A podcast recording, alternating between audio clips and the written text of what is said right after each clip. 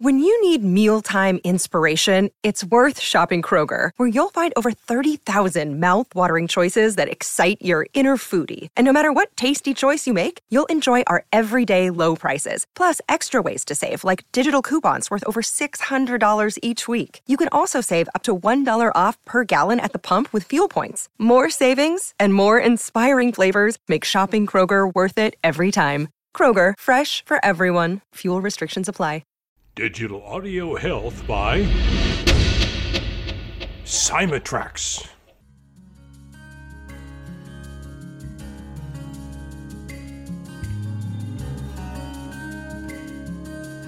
Welcome to the Rhonda Grant Show with your host, Rhonda Grant. If you believe that there is more to life than what you see right now and you want to find out more, listen in as her guests share their journey and their extraordinary experiences. Now, here is your host, Rhonda Grant. Welcome to the Rhonda Grant Show. Sometimes the universe has a way of placing people or obstacles in your path to help guide and direct you on your mission. Listen in as we discover the path my guest has traveled. Has he been inspired by a calling, crafted his journey, or a bit of both? I invite you to embrace the conversations and to use them to help you to recognize if this is happening in your life. Our guest today is Dr. Howard Eisenberg. He is a medical doctor with additional postgraduate training in both psychology and psychiatry. He has been a lecturer in parapsychology at the University of Toronto and an associate professor of medicine at the University of Vermont. He is also the CEO of the International Consultancy Syntrek Inc. On a more personal level, he has been on as personal lifelong quest to discover the true nature of reality. He was awarded the first postgraduate degree in Canada at McGill University, parapsychological research on telepathy. He then pioneered the instruction of parapsychology as a regular credit course at the University of Toronto.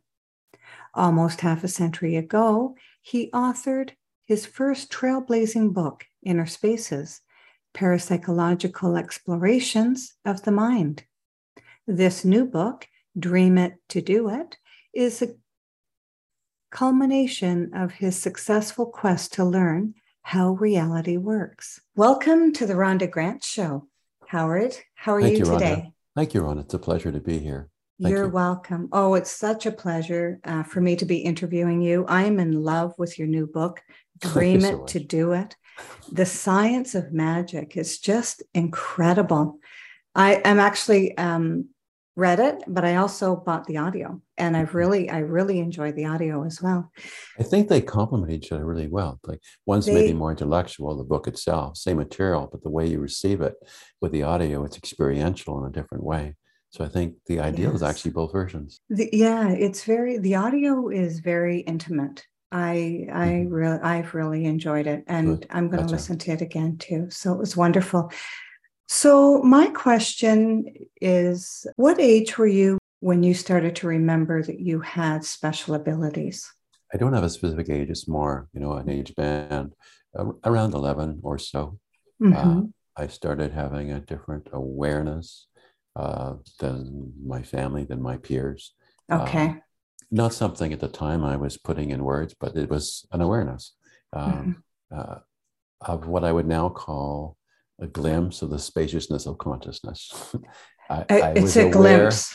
of an inner depth that no one had talked about. Um, and I had no one to talk about to it. I just was Mhm. experiencing it.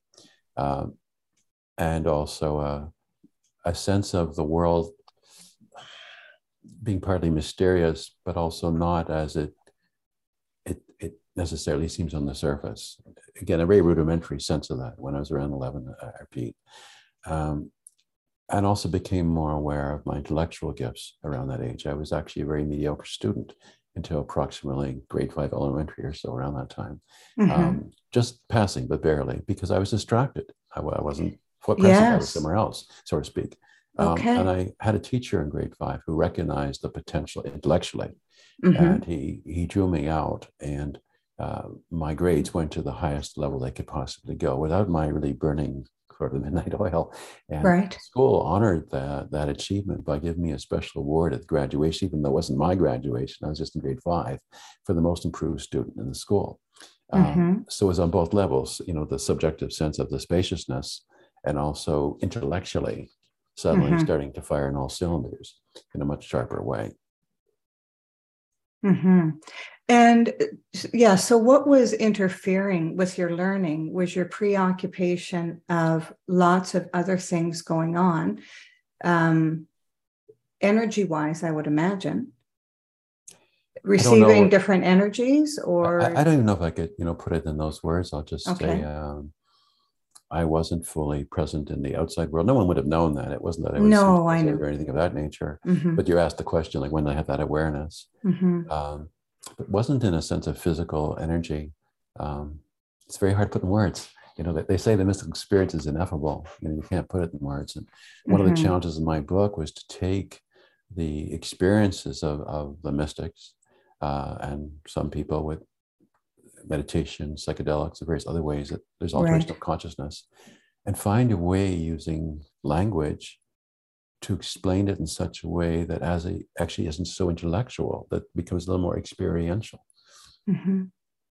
It's hard to put it in words uh, explicitly because the words, like we say, you know, the map is not the territory.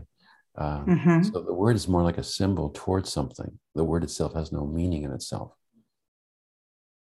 hmm I understand. I understand what you're saying, and so I think is it that you're more in touch with your soul and your soul's mission or journey, um, and a little bit more. You seem to be a little bit more serious about life during that time than other uh, children tended to be. At around um, age 12, again, I'm just ballparking. It's a long time Yeah, ago sure. now. Yeah, it's a long I'm time. just, ago. I'm just shy of 76, so it's a long time ago. Oh, I, yeah. I remember uh, accompanying my mother to a supermarket a store to buy groceries.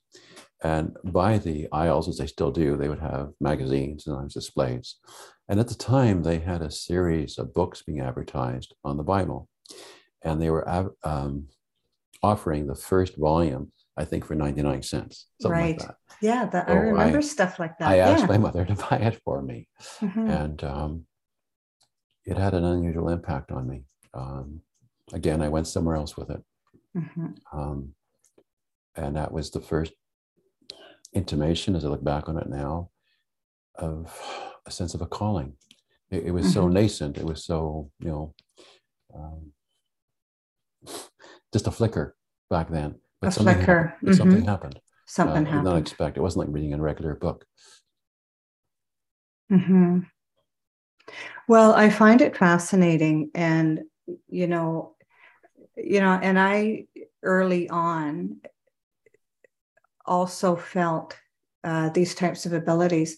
And one of the questions that I've asked people, and actually I'd like to ask you, is when did you know you were you? When did you have a recognition of self? And the reason think, I ask, um, go mhm. ahead.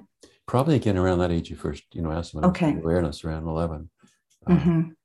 So I was experiencing a sense of agency, um, that, that I wasn't just passively in the world to go Right. through the motions of various things and Mhm. eventually, you know, become mature and so on.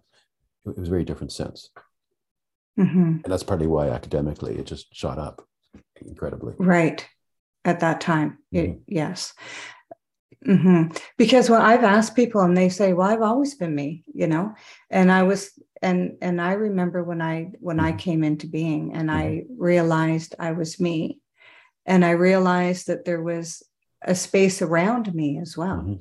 not only in front of me, but behind me and being able to observe myself Mhm. and I, I just felt different than other people. I, I Mhm. really did because of that. I can What relate to that. Pardon? I can relate to that. You can relate to that, yeah. Mhm. So, what what inspired you to dig deeper into the parapsychology? World. Again, back to uh, that early age, around 11, to 12, hmm I was being really curious to understand more fully the world reality hmm um, yeah. in a much deeper sense, obviously, than my peers at such a young Mhm. age. hmm Um, and I became very interested in just reading whatever I could about science, about history, about religion, uh, very, very Mhm. precociously on my own. And uh, in my early teens, I discovered bookstores, which back then like were paperback bookstores, so they were Right. very inexpensive and accessible. Um, and that was became the, the kind of the joy of my life to go to the bookstore and get books. Mhm. So I would read on everything, including, by the way, science fiction, which partly inspired me at the time. Yes. around the time when I was reading about things that were just out of people's imagination as fiction writers, not as scientists. When things were starting to happen in the outside world, our conventional world, if you want to call it that way, hmm that were sort of manifesting things that were just speculative, you know, imagination uh, in, in these science fiction books, like, for example, outer space, the Sputniks were launched. hmm Um, so as I pursued more deeply various aspects, both of science fiction and of the various sciences and world again studies on anthropology, religion at a very young age, um, I started to become also aware that there was this, um, at least in science fiction literature to begin with, um, references to things like teleportation, time travel, and I started to become curious. Like some of the things were happening in outer space, which were just speculative fiction when they were written. I was wondering if if that also may be something that has reality to it. And so I started to look for books that might talk seriously about such things.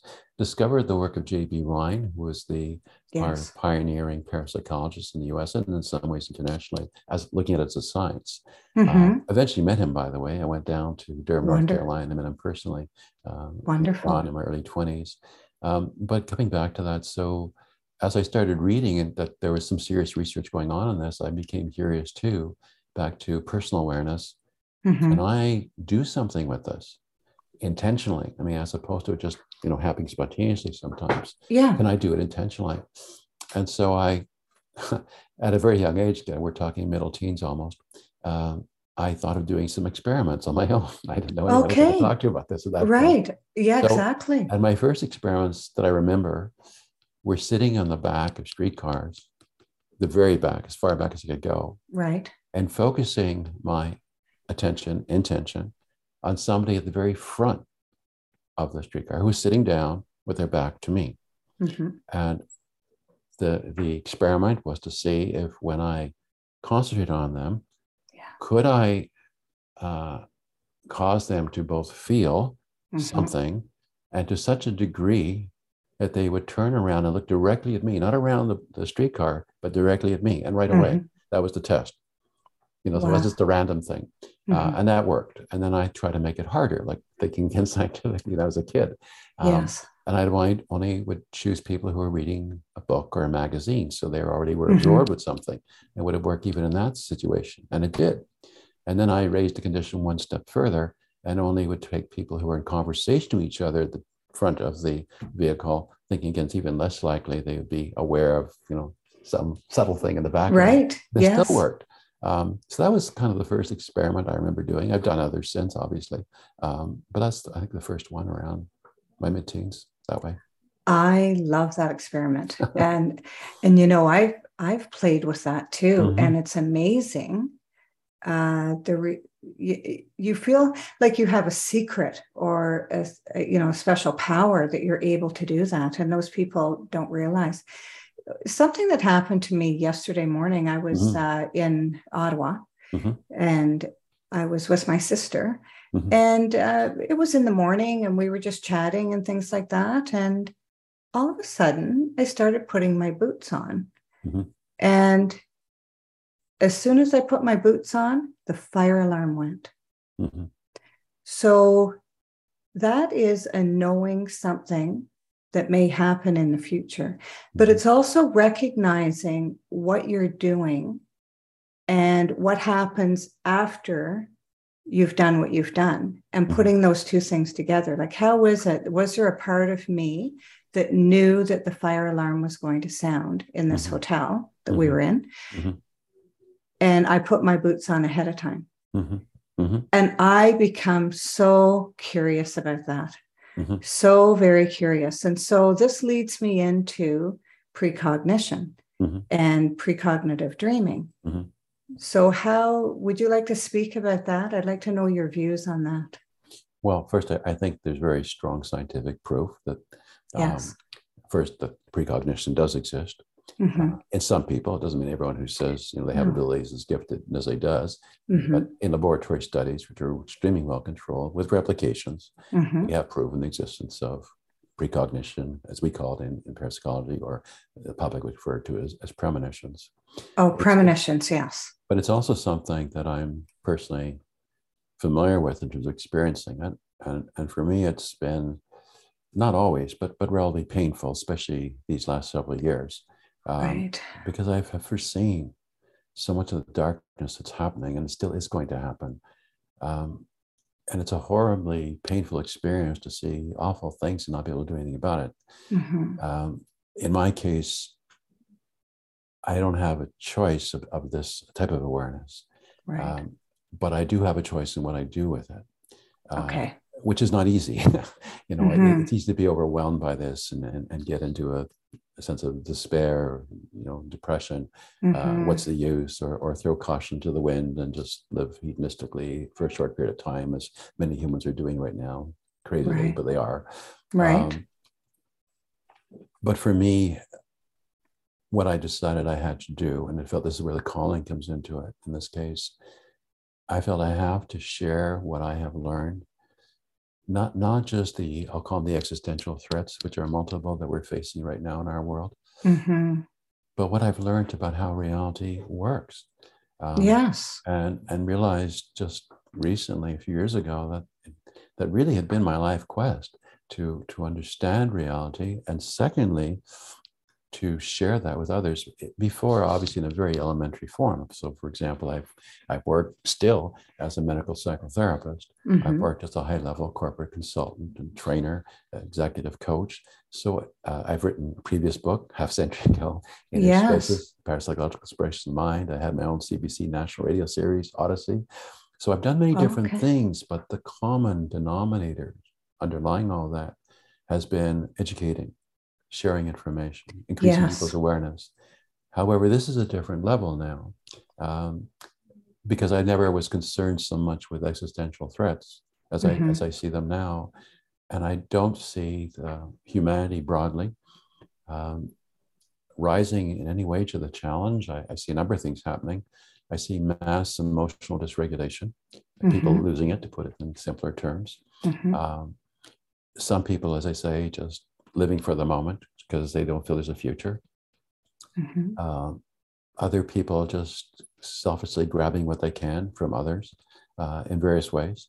Um, no constructive way of coming together to collaborate, which is the key thing we need to do because we've all been competing with each other in various ways or enemies with each other, Right. uh, and, and to go back and have a visionary sense Mhm, of the map forward instead of just downhill and be consumed by all this darkness uh, and a need for inspired leadership and new leadership not professional politicians not mhm. people who have strong egos and want other people to you know be impressed by them or have power over others or Right. become more wealthy.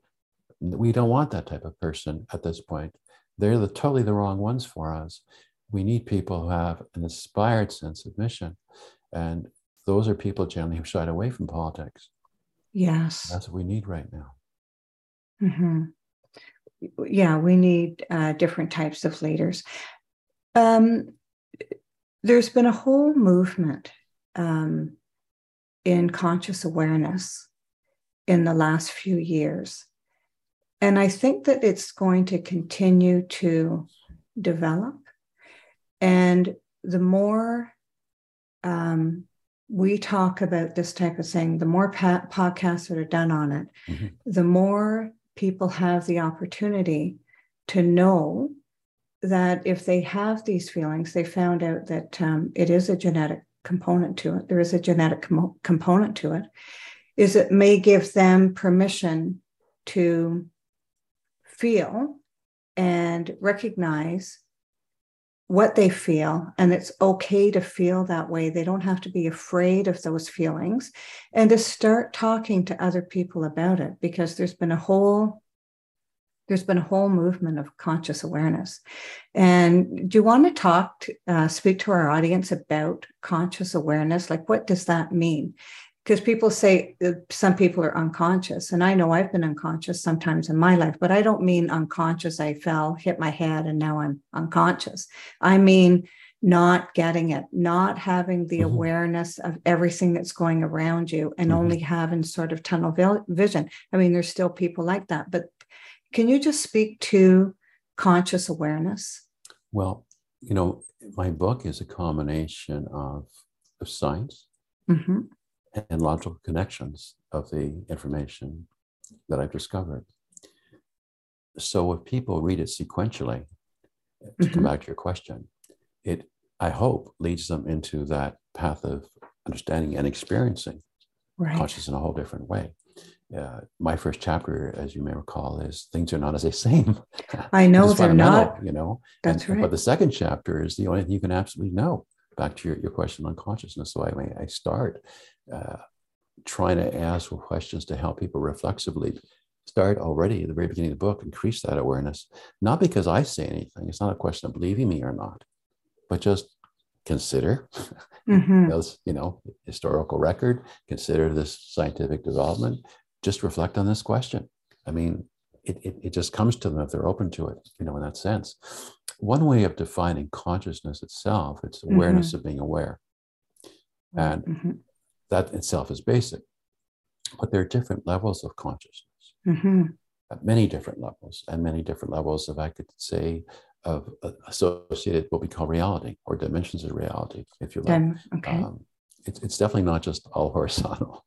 Uh, mm-hmm. We're like the tips of the iceberg of, you know, the, the greater reality around us. And we live in a world right now which is extremely materialistic. It's, it's extremely about the things out there. Mm-hmm. And, and also, in terms of our psychological development, most of us are very much into ego um, in terms of, you know, what can we, first of all, personally do or obtain for our just basic, you know, protection, survival. But it's not satisfied with that because ego wants more, just like mm-hmm. cancer wants more in the body. So, yeah. how do I get more than my neighbor? Uh, how do I get you know people to work for me? Mm-hmm. Uh, how do I find a way of getting something somebody else has that I want? So that's what ego does, and it's it's running rampant right now. So that combination of materialism, the world out there, and being stuck in our ego, which is generally emotionally um, motivated, mm-hmm. as opposed to intellectual awareness or enlightenment, quite the opposite, are the challenges we have right now. I've been interested, as I said to you from an early age, back as we went to adolescence earlier, mm-hmm. in, in a different type of awareness. And then I, my first experience, I repeat, and it was an experience, not just reading that, mm-hmm. that first book on the Bible. Um, right. It, it, opened up something else for me uh, experientially. But mm-hmm. nevertheless, until just a few years ago, Rhonda, I've been approaching all of this as a scientist, mm-hmm. uh, doing aside from my own experience when I was a teen, you know, yes. in the streetcar with the uh, sort of a form of telepathy in a sense, um, I went on at McGill University and actually did a master's degree thesis mm-hmm. uh, on very tightly controlled experiments on telepathy, which were also extremely successful, by the way. Mm-hmm. Um, and up until a few years ago, that was still my main way of looking at things. As I said, I am a medical doctor. I still work as a mm-hmm. psychotherapist in particular. Um, in my coaching work, I sometimes use expression I do brain based coaching because okay. from understanding how the brain works, teaching people there are things you can do. We don't, we're not given a user's manual, owner's manual, but I can mm-hmm. teach people mm-hmm. different ways they can get the best performance, so to speak, out of their brain. Um, although, as you know, in, in, the, in the book more broadly, I say the brain too is only part of the picture because the brain is a physical thing. It's right. part of what's out there. And, and we've had scientifically this assumption that what's out there is all there really is that matters, and that the physical brain is the source of our mind, our consciousness. But that's not correct. No. There's actually, and this is, I know, dramatic when I say this, but I mean it.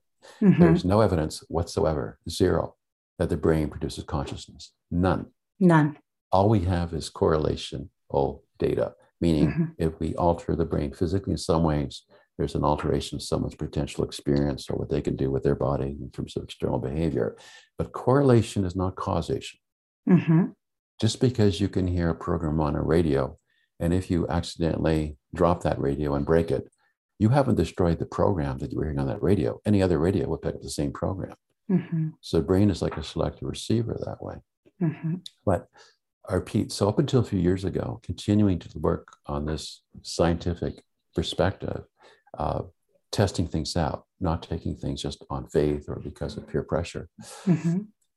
and thinking that ultimately perhaps we'll understand the, you know, extra abilities, powers of our mind um, through brain science, because there's been a lot of things we have been learning uh, in the last few years of brain science, which we have technology now that allows us to see the brain functioning, like Mhm. fMRI imaging, for example, in real time.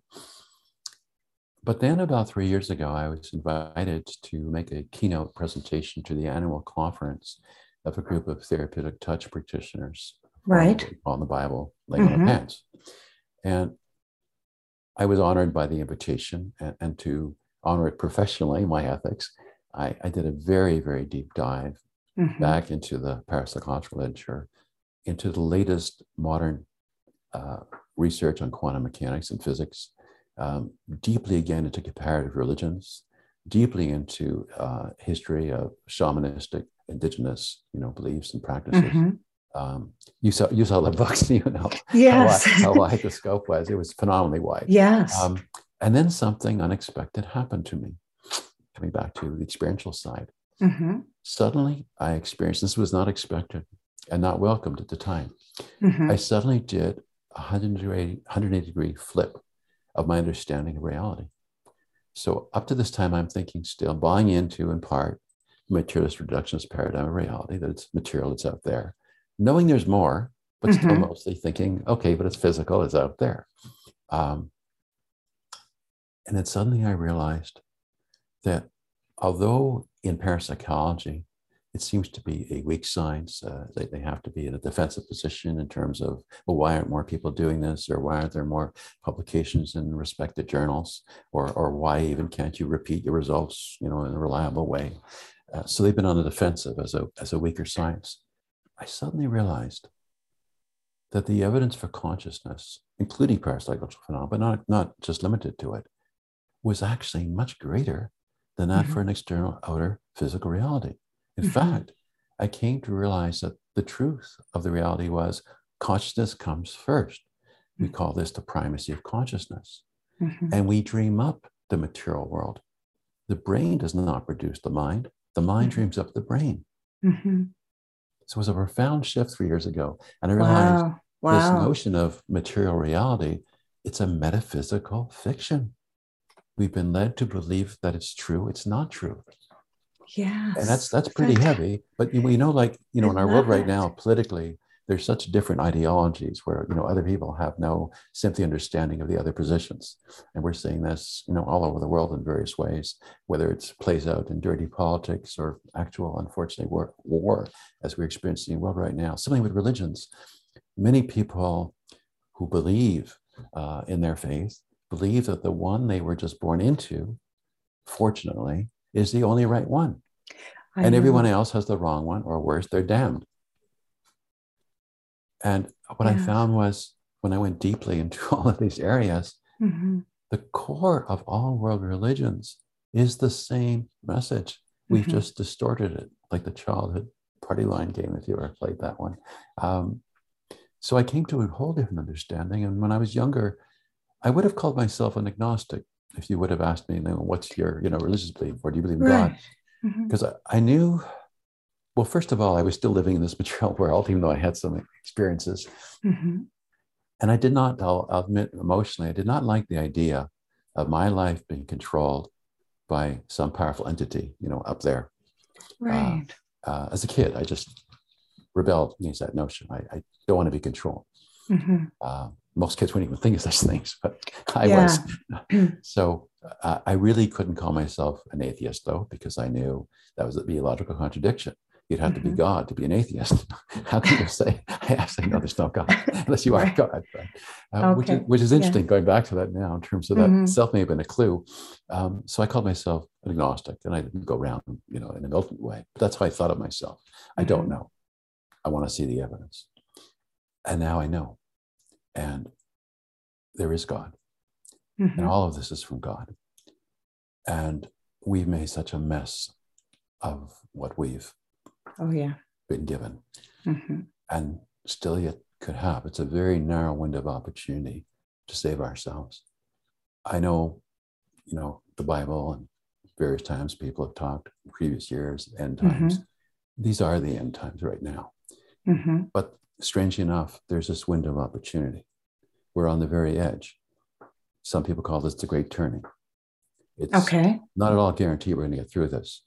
And it won't just happen. No one's going to do it for us. But if we wake up, and I, I put my book out as I called it a global wake up call. A global wake up wake call. up out of our sort of dreamlike state and realize no one is going to come from the outside to save us. We have to do this ourselves. The only way out, as I say in the book, is in. You've got to go into yourself Mhm. into your intuition, into your heart wisdom. And then you also need to connect and collaborate with people in a different way. We're all in this together, you know, even in a very different way, not speaking metaphysically, but the famous architect and philosopher Buckminster Fuller came up with Mhm. this notion of spaceship Earth. You know, so we have to think of ourselves on this Earth planet. We're all like on a spaceship in sterile outer space. And so we, we have to share our provisions. We have to make sure we, you know, uh, dispose of our garbage, so to speak, properly and so on. Um, and that was a just intellectual sense, you know, how we have to Mhm. cooperate. Um, but on a spiritual level, even more powerfully, uh, we don't have much time. Um, again, it's so painful to me how fast things are deteriorating. And I'm desperate just to wake people up. And my book was Mhm. designed not to entertain anyone. Mhm. It's not for profit. I actually funded it through my retirement savings. And I've given up a tremendous amount of income and savings to produce this. Mhm. I'm just desperate to help people wake up and not in a way again of believing necessarily in me or anyone else. I want to wake them up. I Mhm. want them to become more conscious and aware. And when they are, they'll feel the connection. Mhm. They'll see the light ahead as opposed to the looming darkness. hmm hmm And I know that uh, when, when we speak about ego and people, there's a lot of people that don't understand that. They don't realize that that chatter in their head is ego. They don't realize that they have um, an existence other than uh, the roommate in their head. Yeah. And that we have, what is it, like 80,000 thoughts every day. And and each day we have almost the same thoughts and uh, because we're listening to our ego and so uh, it's difficult to make that journey to the heart or to consciousness because i remember that people would say to me howard Mhm, and i read it in books um, look inside you need to go inside mhm. and i'm like where do i look even um, you know uh, a long time author Mhm. that he would say get up in the morning with a cup of coffee and, Mhm. and go inside and that's where your gold is Mhm. but i didn't know where to look and i don't think i'm any different than anybody else No, you're not. where you're on a journey and you don't know where to look and the thing is you look in your heart you breathe into your heart Yes. because that's where your true essence of your being is Yeah. and i think that when you get into in touch with yourself at that level where you can actually feel your cells in your body Mhm. i think then you come into a huge conscious awareness and it's very tender but when you get to that point you can then court your soul for direction Yes. because a lot of people don't even know that they have a soul and that's what their emotions are from I know. They they just think we're a biological form of a computer, in a sense. And you know, our society, our culture is getting more and more uh, modeled on how computers work. And Yes. reducing more and more our own interaction because you're now talking to voicemail or you're texting, as opposed to you know a real human being uh, Yes. who isn't just you know controlled by an algorithm. Mhm. Um, and we're going along with that, like these you know devices, these smartphones, for example. I say they're getting smarter and smarter, but they're making people stupider and stupider. yes. Losing you know so many of our abilities. Mhm. In my book, coming back to as I said, I yes. try not to just explain and prove Mhm. about how reality works, but I also try to give experiences for people, practices. Yes, So coming do, back to what you asked me. So for example, if we intentionally pay more attention looking into people's eyes, it's hard to do it on a screen and there's you know Mhm. uh, Zoom age now as we do it Mhm. virtually. But when you have that chance in the outside world, in everyday life, to look at people in the eyes, Mhm. even if they're strangers, uh, or when you're talking, you're more aware, uh, there's that you know pinnacle expression, the eyes are the windows of the soul. There's actually a very long tradition in tantric yoga about soul gazing through the Mhm. eyes. So that's a I won't I don't want to call it so much a quick way, but but that's a good way Mhm. in a fairly quick way to connect more deeply with others. Mm-hmm. Back to what you said about the heart. I have a whole section, as you know, on the heart, the intelligence of the heart, and Mhm. again, scientifically, as well as you know the mystical descriptions of such. Mhm. And so, one of the other exercises in the book is is to try to, as you put it, put your awareness more in your heart area, the Mhm. left chest area, Yes. where you can actually sort of feel. It's hard to put this in words. Mhm. Um, that area in your sensory system, as opposed to intellectually just thinking, I'm just concentrating. You actually feel a little more sense of awareness there. Big difference in that, isn't there? It sounds like you could just say that in a short sentence, but oh my goodness, there's a big journey there. And then when you're choosing to relate to someone, you know, aside when I said the eye contact, coming from your heart, it's a whole other level. For one thing, there's compassion. Mhm. And I would say connection, even Conne- on the spiritual realm, Mhm. when you come from your heart. Oh, Similarly, yes. if you're facing some important decision and you you don't know what to do, what's the right thing or what's the safe thing, go with your heart. Mm-hmm. Reflect on it. How does it feel in that part of your body? Mhm. It's weird, but it really helps.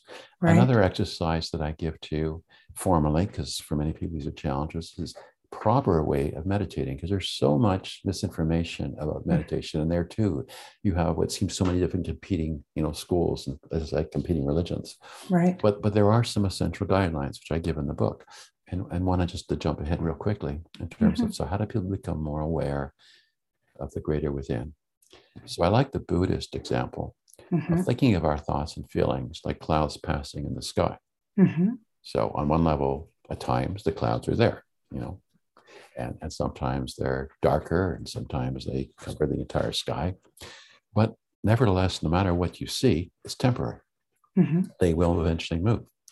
And if you start relating to your feelings back to ego that way, Mhm. okay, this is what I feel now, but that's just what I feel right now. Mhm. If I don't attach to it, and they talk about non attachment, then I can be free of that or go beyond it. Like Mhm. if someone, for example, even simply, you know, wants to diet, which is a huge challenge for people, most Mhm. Americans are overweight. Mhm. Um, and if they looked at it that way, okay, so I have a feeling, a temptation of eating. Mhm. but it's just a feeling of temptation. I don't have to. It's not that my body will collapse if I don't have that food I desire right now. Mhm. And if I direct my mind onto something else, perhaps in just a few minutes more, I won't even feel desire for it. And I'll feel better. I didn't succumb and eat more than I should have, or, you know, take junk food or wherever it might be. So if we learn to, again, detach, or as they say in Buddhism, non attachment, you're aware. It's not that you stop your Mhm. But you're not so attached, not so fixed to it. Mhm. And as you do that, you're opening to what I call it the greater spaciousness within. Right. Even in meditation practice itself, and where we work a lot with breathing in most meditation traditions, it's the space between your breaths. That's the sweet spot Mhm. where you go deeper. Yeah. like going from, let's say, swimming on surface of the water to diving under, you know, the water. Right. It sure is. I am totally lost in this conversation with you. You're you are listening to the Rhonda Grant Show right now, whose podcast is being um, treated with Digital Audio Health by my sponsor, Cymatrax.